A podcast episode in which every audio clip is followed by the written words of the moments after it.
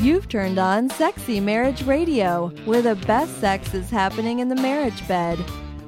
Here are your hosts, Dr. Corey Allen and Shannon Ethridge.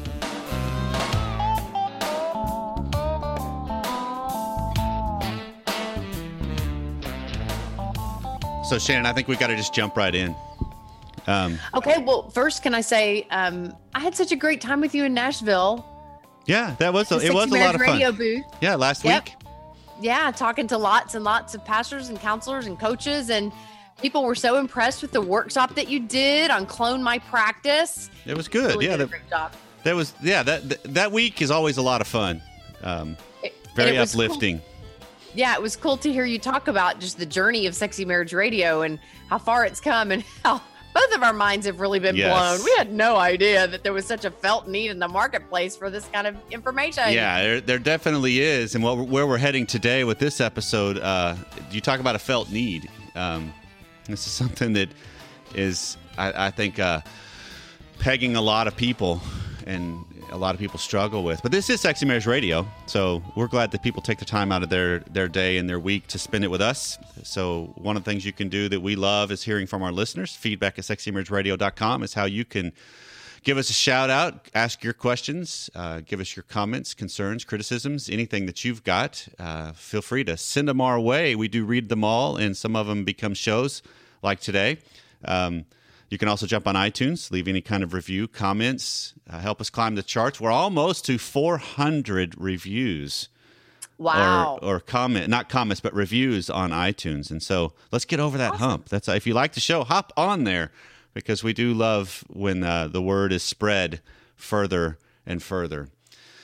Indeed. So this is something. Um, this is going to take some time. I mean, we were talking about this before we hit record, and this is uh, an email that just came in within the last couple of weeks that uh, really touches on uh, uh, some issues that I think we all may feel in married life at times or seasons because, you know, things get overwhelming, um, stress and burdens. But then there's also a, a percentage of marriages that this is the world they live in and right. and they feel really stuck. And and let me kind of frame it this way i think to help kind of put it in a better perspective. The idea that um, when somebody comes across sexy marriage radio and they start hearing what we talk about and and uh, the the different lens through which we may uh, uh, pose some of the issues and some of the things we're going to address i think it could then make it magnify this struggle Mm. Because now all of a sudden they're like, you know, how many emails have we received of, I really struggle to listen because of the hope that you guys bring up, and I just feel like we could never get there. And right that that it inspires hope in them, but then they think, but my spouse would never get right. on board. Right. I it breaks my heart to hear how many people have become binge listeners but haven't even been able to admit to their spouse that they listen to this show because yep. they feel as if their spouse would just be completely um, uh, not on board. Right. no, yeah. No, I, I, get it. And so this is a struggle. And so this is one of those uh, topics when, when you're talking about the differences, uh, a, a great difference in levels of desire and interest. And this isn't just the desire in sex, this is also the desire to talk about it and to, to address the issues that we have because there's differences in desire levels on that as well. So let me kind of just give the highlights of this longer email. And right. then, and then I'm and, really. let's just assign him a pseudonym so that when we keep saying he or her, people know who we're. T- let's just call him Peter. How's that? Peter. That works not for me. Name. That's yeah, not his name. Uh, but this did come into feedback at sexymarriageradio.com. And so the the particulars are they've been married for over 20 years to a really good woman. They're good mm-hmm. friends and great roommates. They have kids but they've never really had a sex life that Peter found satisfactory. They were both raised conservative evangelical culture, so they never slept together before marriage, and they think they had sex. He thinks he remembers having sex twice on their honeymoon. So from the very beginning, he was the one more willing to discuss the issues, not just sexual ones, but all of them. But from the very first week, he thought something might be amiss. He would try to discuss their sexuality, and she would they say things like, "You want it too much," or several years later, that changed into I'm just not that into sex. After that, it became a process of just avoiding the conversation altogether. Many times she suddenly didn't feel good when it was time to go to bed. And of course, I was young and didn't deal with the issues effectively. In fact, I still struggle. So, fast forward 20 years, story remains similar, but now there's more excuse there are no more excuses from her, just silence when I try to bring up sex in any way. Even when I suggested listening to a show that we that we have, she offered no feedback, just silence. So one-sided talk th- though what what I was just listening to, I want to be heard, but nothing else. The practical result of all the ways she's responded when I try to bring up sex, I now realize are the same: to shut down the conversation, to not engage in it. So they have sex maybe three or four times a month. So we're talking weekly ish. Which and, some people would consider, wow, sure. I'd give anything sex weekly. So it's all relative, sure. but still, I hear the cry of his heart of, but I want to be more connected to her. Sure. I want to have more conversations. And and yeah. the interesting thing is, I love his phraseology, and this is his reading and mapping of her. So this is his perception.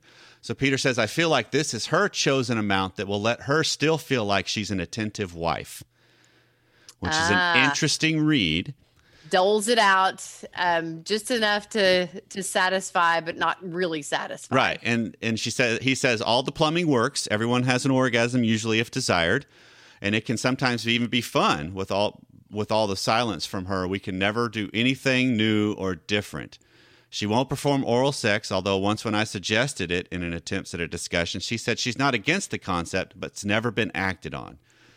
So if, if something's suggested in a sexual encounter, it has quickly made it end in awkward silences. He's gone down on her and enjoys giving her pleasure in this way, but she usually makes sure her body language tells me it's a no go. I've told her it's not a quid pro quo thing, that it's just, I just like to do it, but I'm not sure she allows herself to get into it. So the interesting he's like his question is not really about oral sex or any other sexual acting out in any way or i mean he's glad with a three or four times a month if she was engaging with new ideas or attempted or they could at least talk about it. So here's here's the crux of it all right shannon? Okay. So after so many years of this silent treatment i'm at the point where i'm not even really into having sex with her. It's all so formulaic metered out according to her allowed and approved formula. If she she says she loves me, but inside I feel like she loves what she herself thinks of me and not who I am. Who I am is met with silence, and I'm frustrated and try not to be. I try to be solid and say what I want and let go of my expectations, but when all your ideas are vetoed, how often can you keep drawing from the well of solidness? The silent thing kills me. I can deal with anything that may come out of her mouth, but I can't do anything with silence. So then he keeps going and he they've they've gone to counseling, no change, and she denies any lasting abuse or sexual history in her past. So here's her here's his questions. What can you do when you're consistently stonewalled in any attempt to talk about sex? That's one. So two, how does such a person in my situation not withdraw emotionally from the one who is stonewalling? He wants to with I mean because you can understand the reality of stonewalling makes you feel a little less hurt right? It's a little bit easier just to live parallel protective lives. mechanism. Absolutely. Mm-hmm. And right. then and then number 3 is there any hope? I don't want to leave my kids. I beg God to change me, to change her, to change us, anything. Sometimes I feel his presence and comfort, but nothing I he I or he has ever done has mattered one bit in changing the overall situation. My heart bleeds. Yes. And if we had a dime for every similar sounding email that we have gotten over the past several years, we would be pretty rich. yeah, it, yeah, because this he's touching on a pretty prevalent concept. The depths right. of it and the variations of it are, obviously going to differ a little bit, but right. the idea is something I can think of for multiple uh, emails, multiple people in my life, multiple clients that are in this mm-hmm. exact same scenario. Exactly. I it's exactly what I was going to say is I can think of so many clients through the years that bring this exact dynamic and it's not always the man clamoring for more sex or intimacy or right. passion or romance or energy that it's often the woman feeling as right. if where did he go like we got married and it's like he just zoned out and he hasn't been back since and they just don't know how to reach him right um, so I, I do also want to say i mean you and i had talked about this before the show to make sure that I wasn't being too vulnerable, but I just want to empathize with those people who are feeling like the silence is killing me um, because I have certainly walked that path um, over that 26 year marriage that just recently ended last year. Um, I remember the, probably the biggest fight we ever had was one time I asked him, How do you feel like we're doing in our relationship? And there hadn't been any tension or anything prior to then. It was just a you know simple question as we're driving down the road and I'm trying to make conversation, and there was silence until we pulled up into the driveway. And I asked him, I said, Did you hear the question that I asked? And he said, Yes, but I was afraid that if I said the wrong thing, that it, it would that that that would be really bad. And I was right. just like um, choosing not to say anything at all was the wrong thing. You could have said anything. So when he said, you know, just I would I could deal with anything that comes out of her mouth if she would just talk about right. what's going on.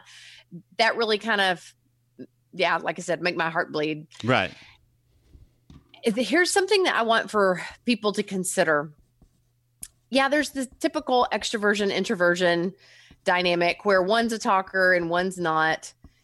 Um, I'm glad that he actually inserted the part about they were raised in conservative evangelical homes because there's a lot of people that e- even though I'm very supportive of, of conservative evangelical homes, obviously, I mean, I came from one and I and I raised my children in one sometimes that can be taken to such an extreme that there's such a fear and anxiety that any interest in sex would make me a bad girl. I mean, I'm sorry, but women are just given such negative messages right. about good girls don't, good girls don't, good girls don't. Right. It's really hard to shift that gear.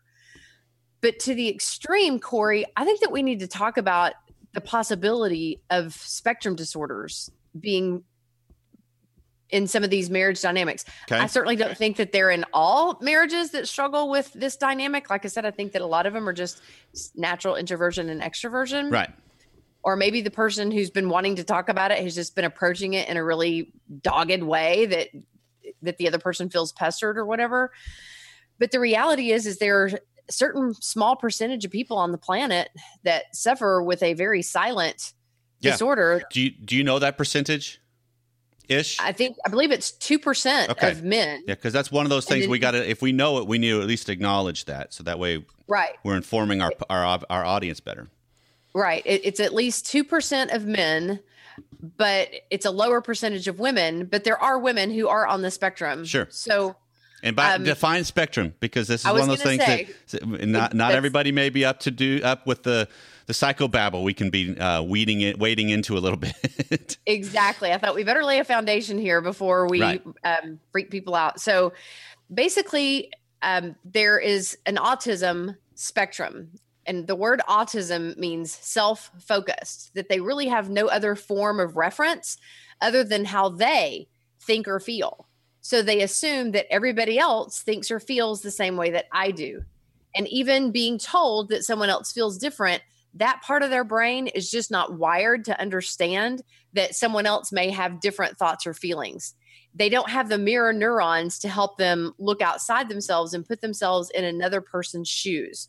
So when you have a marriage where one person is on the autism spectrum, and there are a wide variety of places on the spectrum we'll talk about in just a second, but the other person is not, it's called a neurodiverse marriage. Okay.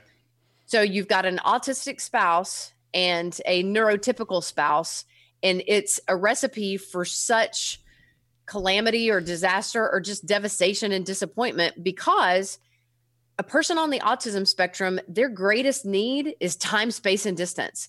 Just don't expect anything emotional out of me because when the spouse comes at them and it's not everybody in their world they can deal with coworkers mm-hmm. or even children just fine but the most intimate relationship the spouse relationship that's where they really suffer that when the spouse needs something from them emotionally or or intimately it literally feels as if they're being held underwater okay they will literally feel as if their brain is being suffocated but then you have the person on the neurotypical side that their greatest need is closeness and connection.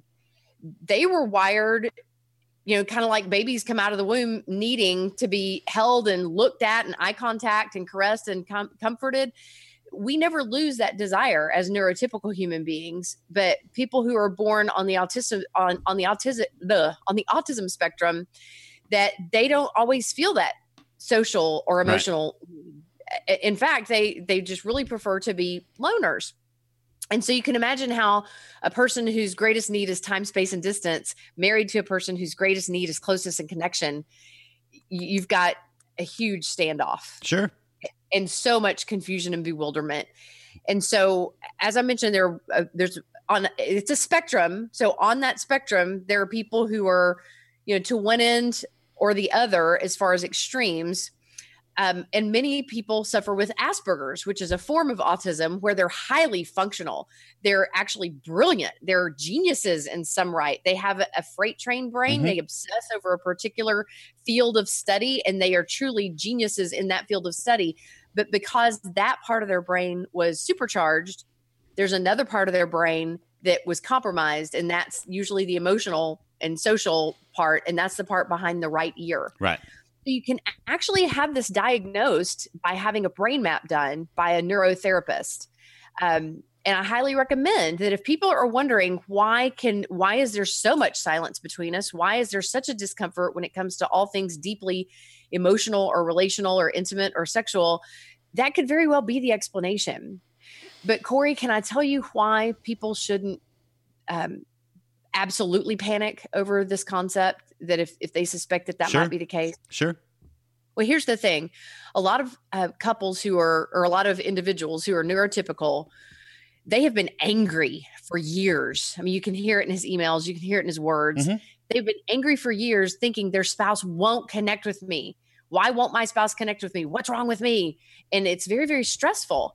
But when you learn that your spouse is on the spectrum, all of a sudden it's a completely different story. And mm-hmm. you realize that anger is completely inappropriate. It would be like being angry at a child for not listening to you when they're deaf.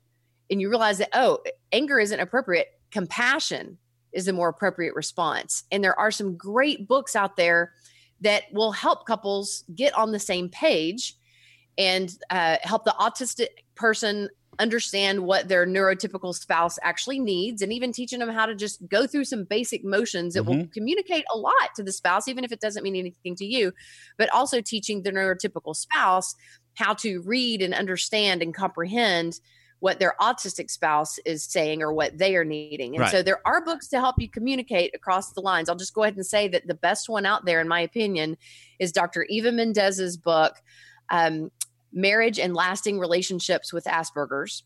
Okay. And there's a great book for spouses called Life with the Asperger Sufferer. Uh, but the main book is, or the main title is called Going Over the Edge, and that's by Dr. Kathy Marshack.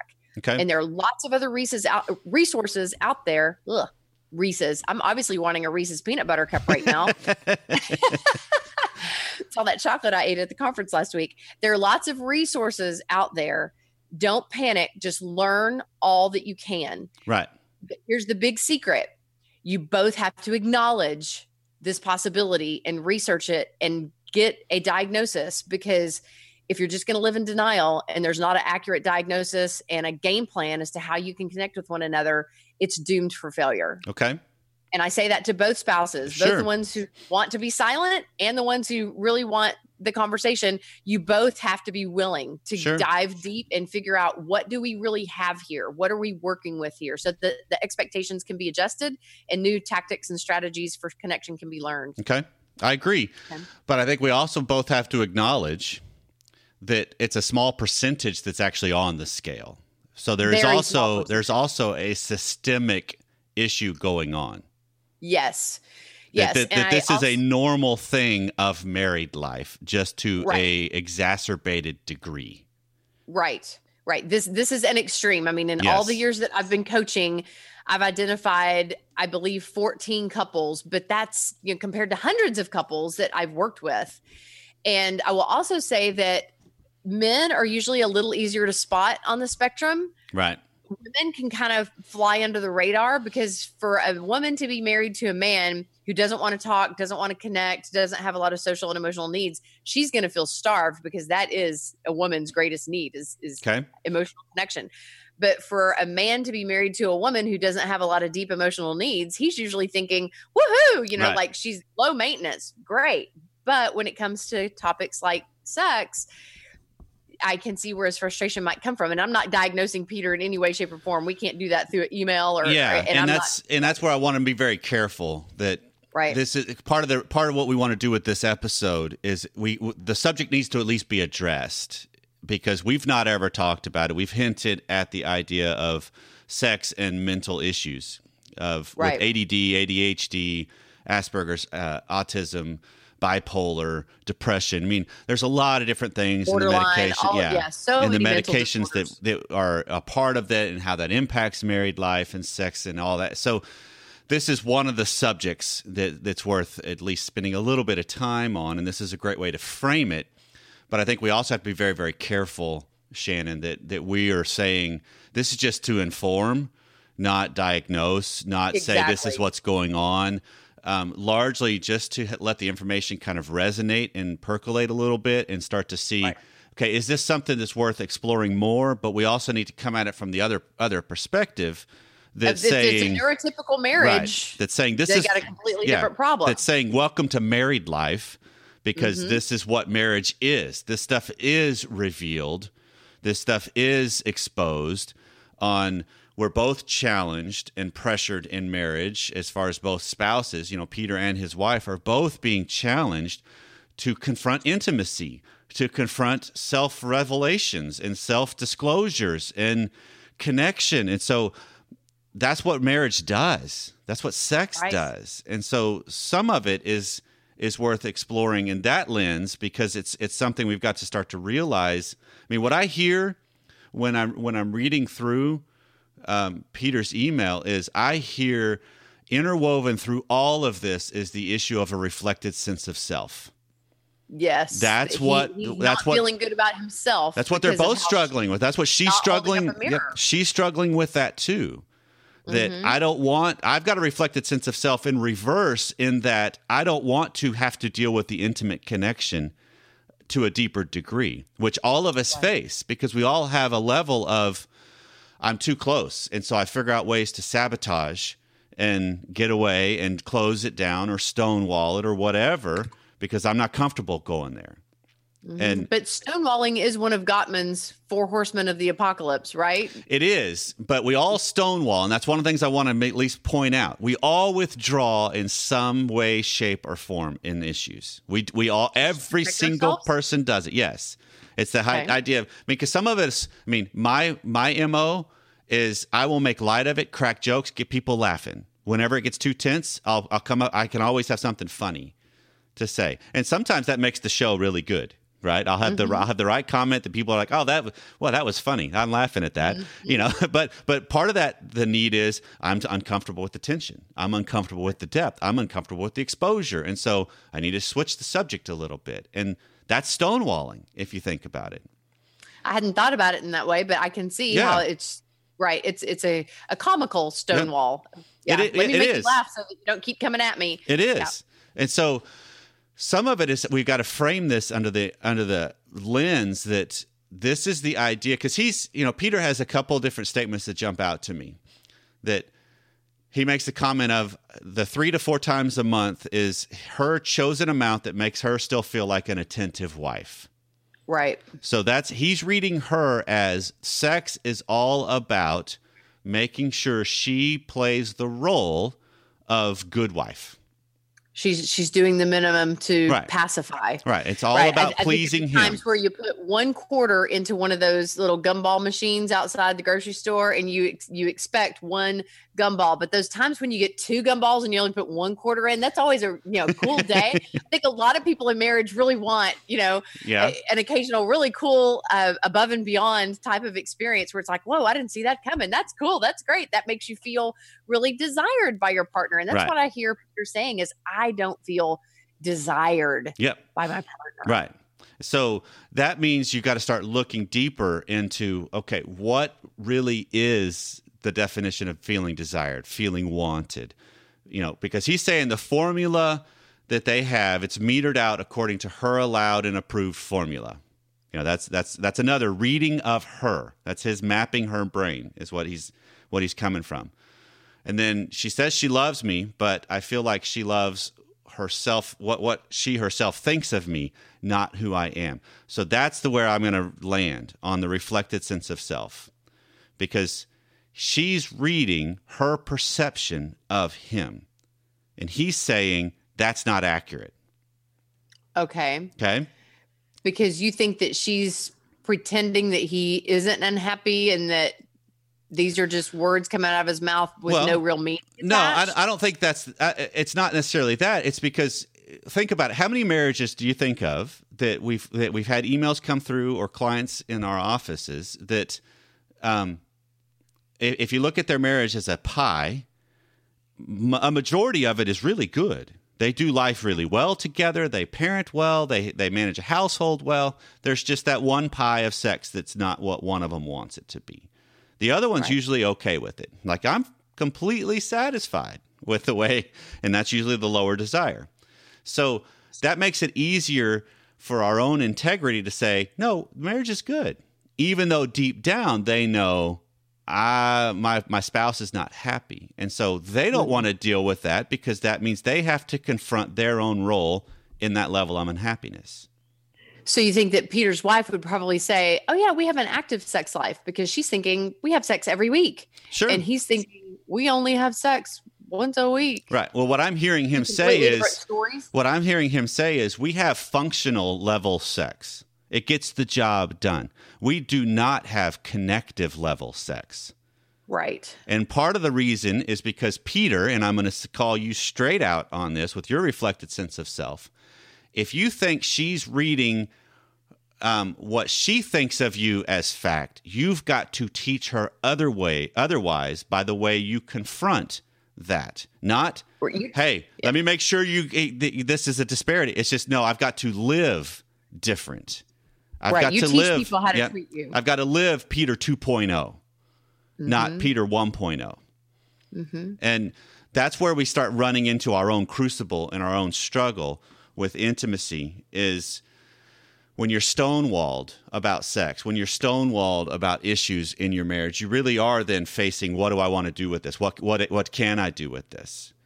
And my counsel is always coming back to the same concept of I have to keep living and keeping the pressure towards what I see married life is, towards what I see right. the struggle is.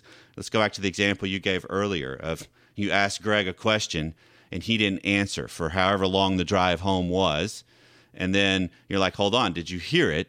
And he's like, yeah, but I didn't know. I would say he answered the question by not answering the question. That's an answer, right? Silence mm. is an answer.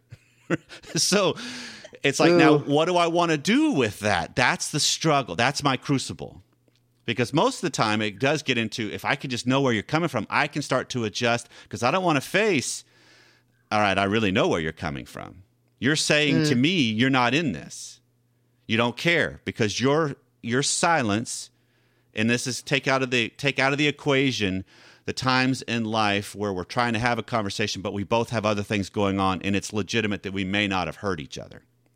You know, because yeah. we got other stuff going on, and I say something, and it's totally or you're Pam, distracted. Yeah, Pam just yeah. totally missed it.